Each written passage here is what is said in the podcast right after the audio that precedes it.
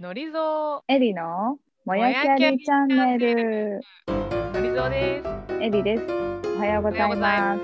もやきゃりチャンネルはロンドンのビジネススクールに通っていた女子2人がお届けする番組です。20代、30代の女性が自分らしく前に進んでいけるよう背中を一押しできたらと思っています。私たち自身が悩みながら自分らしく前に進む姿も同時にお届けできればと思います。今回は引き続き K さんをゲストにお迎えしてお送りしますそれではお楽しみください結果的にその数年後にロンドンに行くわけだ。まあ、この時も正直私も留学っていうステータスで行こうかなっていうのはちょっとやっぱりそうだよね。そうだようんうね。それはなんでしなかったの？やっぱり娘送り迎えをきちんと自分でやりたいっていうのが昔からあって、うへえ。ん。あの幼少期の頃は特にうんううん。ん。それが一番の理由かな。うんイギリスで、あれだもんね、プリスクール行ってたもんね、うんお嬢さん。うん、結構さ、いろいろ学校の集まりとかも頻繁にあって、あ、そうなん。あったよね。話を聞いてると。へえ。結構忙しそうだったよね。うん、じゃあ中妻してた時はあの、うん特になんかこう自分の興味あることにチャレンジっていうよりはもう家族のために振り切ったみたいな感じかな。うん、でもやっぱりそれもそれでもやもやして、あしたんだ。だようんね。まあ、やっぱりなんか海外で働けるっていうビザもないし、学校の行事とかはあるにせよ子供はうんもう旦那も平日の昼間は学校行ってたりとかして、うん。えーいないっていう状況で、まあ、別に一日中家事してますかって言ったらそうでもないし私これどうやって過ごそうっていうのはすごく考えて、なるほどね。うん、でもいろいろなんだろう紅茶の教室通ってみたりとかへうえ、ん。なんかカバン作る教室通ってみたりとか。すカごい。バン作ってたよね。すごい可愛いのできてたよへね。あと、まあまあやっぱなんか刺繍とかやったり、いろいろやってたよあそうそう、ね。刺繍もやったね。いろいろやって、教室開いて、お金稼ごうかなとかも若干思ったりとかもしたんだけど、すごい。やっぱ向いてないなっていうのが分かって、え、何が教室とか、あ、そう。なんかそういう趣味系の何かはいではい。やっていくっていうのは、完全に向いてないなと思って、まあそれが分かったのが一番の収穫だった。なるほどいね。でも、大きいね。やってみないとわかんないもんね。そうそうそうそうそうそう。いやでも行動力がすごくて聞いてて楽しいね。なんか。ね。いやっぱりこうやってみないとね、向き不向きってわかんないからね。その環境でとりあえずよしこれだって思ったらフルコミットみたいうんなすごいね本当素晴らしいな。自分の中ではちょっと迷走してたかもなって思う。うんうんうんうん。へ重いえね。でも、まあ、なんだろうな、もやもやも帰国後とか、まあ、今後、どう生きていこうかなっていうのを、まあ、前向きに逆にもやもやしてた気もする。おーね、うん。いい、うんいいね。なんかでもできるななっていう、はいはいはい。何歳だよって感じだけど、いや何歳いよ。いよ人生100だっ年まあ、海外だったっていうのもあると思うし、うんうんまあやっぱりあ、それもあるかもね。うん、娘の学校で出会った人たちの影響はとてつもなく大きかったかな。えどういうえ現地のスクールに入っていて、うんでまあ、ロンドンのど真ん中にある学校だったから、うん。まあ、現地で通わせてる人ってうん。キャリアを積み上げてきてから子供を産んで今通わせてますみたいな人が結構多くてもう社会的地位が結構高い人が多かったのね。教育にもすごく熱い人たちが揃ってるような学校でへえそこで出会った、まあ、外国人ママからもすごく刺激を受けたんだけどうんうん。そこにいた現地に住んでる日本人の方がいて、その人はすごく出会ってよかったなって思う。うちの一人、その人は普通に専業主婦なんだけど、うん。やっぱり子育てに対してすごくコミットしていて、受験はゴールじゃないっていうモットーでもっとあの大きくゴールを捉えてうん。娘も受験してるなんて一切知らず受験あのロンドンで一番難しいってされあまあ、難関校って言われてる女子校に合格して最後まで自分が受験をしてるってことをあの知らずに受かった女の子がいてその子のお母さんなんだけど、どどうどうやったらそうなるの？とてもアイデアマンで勉強じゃなくって、まあ、日々の暮らしとか遊びの中から学ばせるっていうことに対するアイデアを生み出すのがすごく上手な人だったのね。娘とか息子に対する教育は、まあ、軸をしっかり持ってる人で、そこでやっぱりなんか親がどう接するかみたいなところってすごく大事だなっていうのはすごく痛感して、子供にとってもやっぱりそこでの思い出とかも幼稚園とかね、うんうんそれによって結構変わってきちゃうじゃん。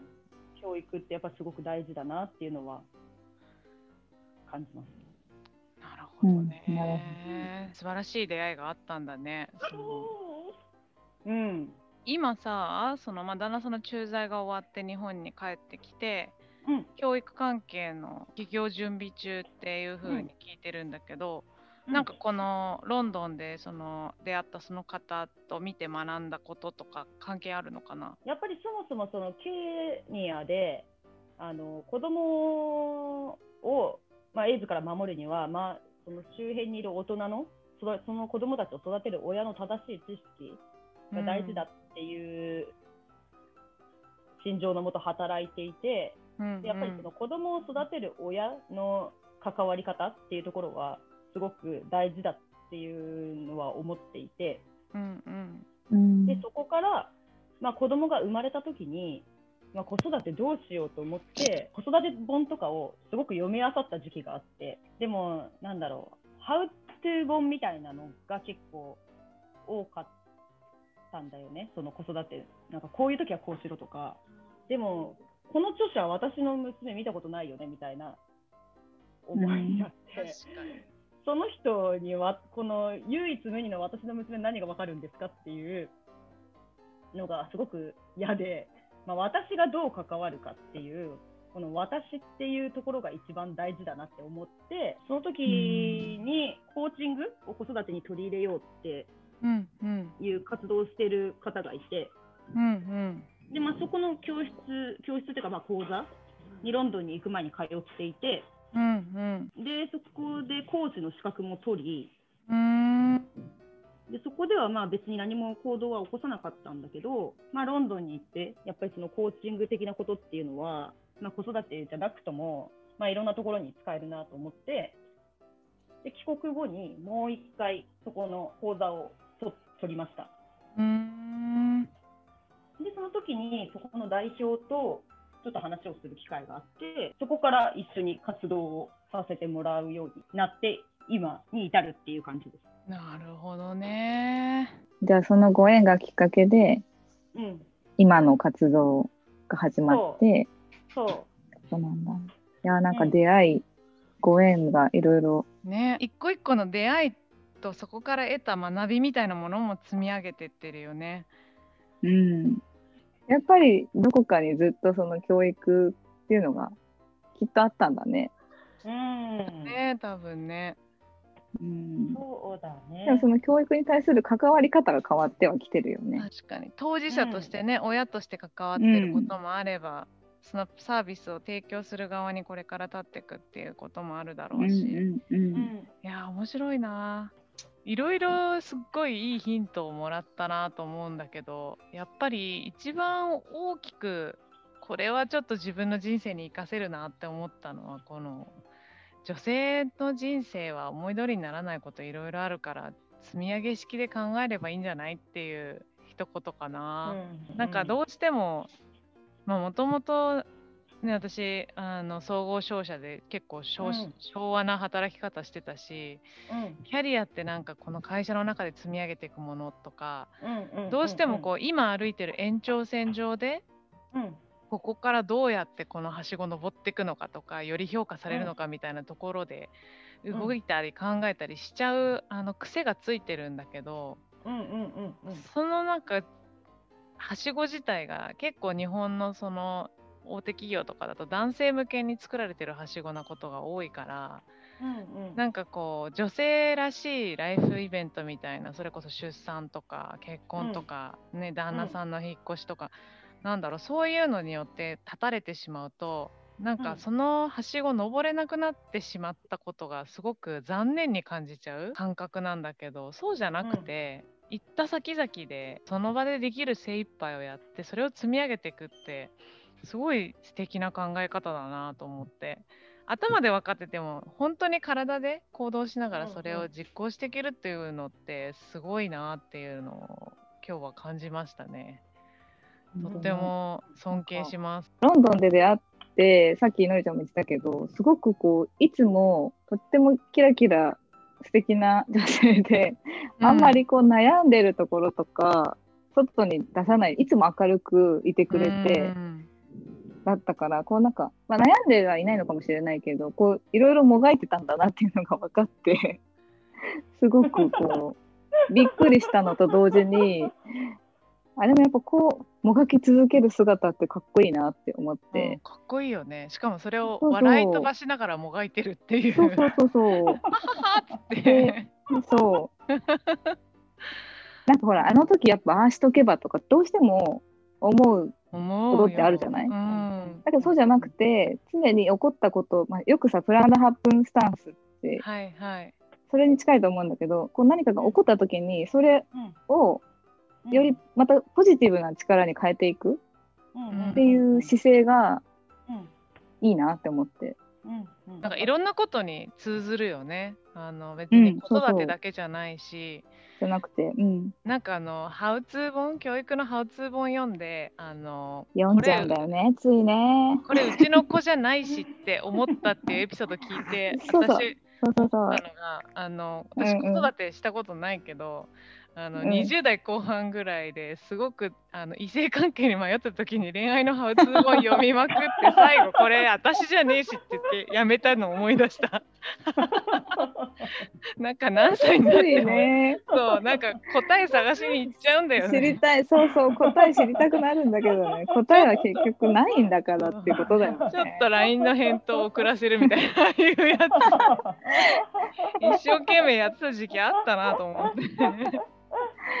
そうそう、なんかやっぱ自分起点で自分がこうしたいからこうするんだっていうふうに、やっぱ決めていかないと、後でそれこそ後悔することになるね。から、ここはやっぱりね一番大事かなって思っていて、やっぱり、うん。まあ、就職しないって言った時も、まあ、その学歴捨てんのかみたいなことまで言われたりとか、あのやんやまあ言うよね。うん。自分がまあ納得しているのかっていうところがやっぱり一番大事だと思うからやっぱそこさえあれば、うん。あの時ああしとけばよかったっていうふうにはならないなと思っていて、うんまあ、そこが一番難しいんだけど、うん。でもやっぱりその考えを常に持って選択をしていくっていうか、まあ、日々選択だけど人生って。うん。あの、うん。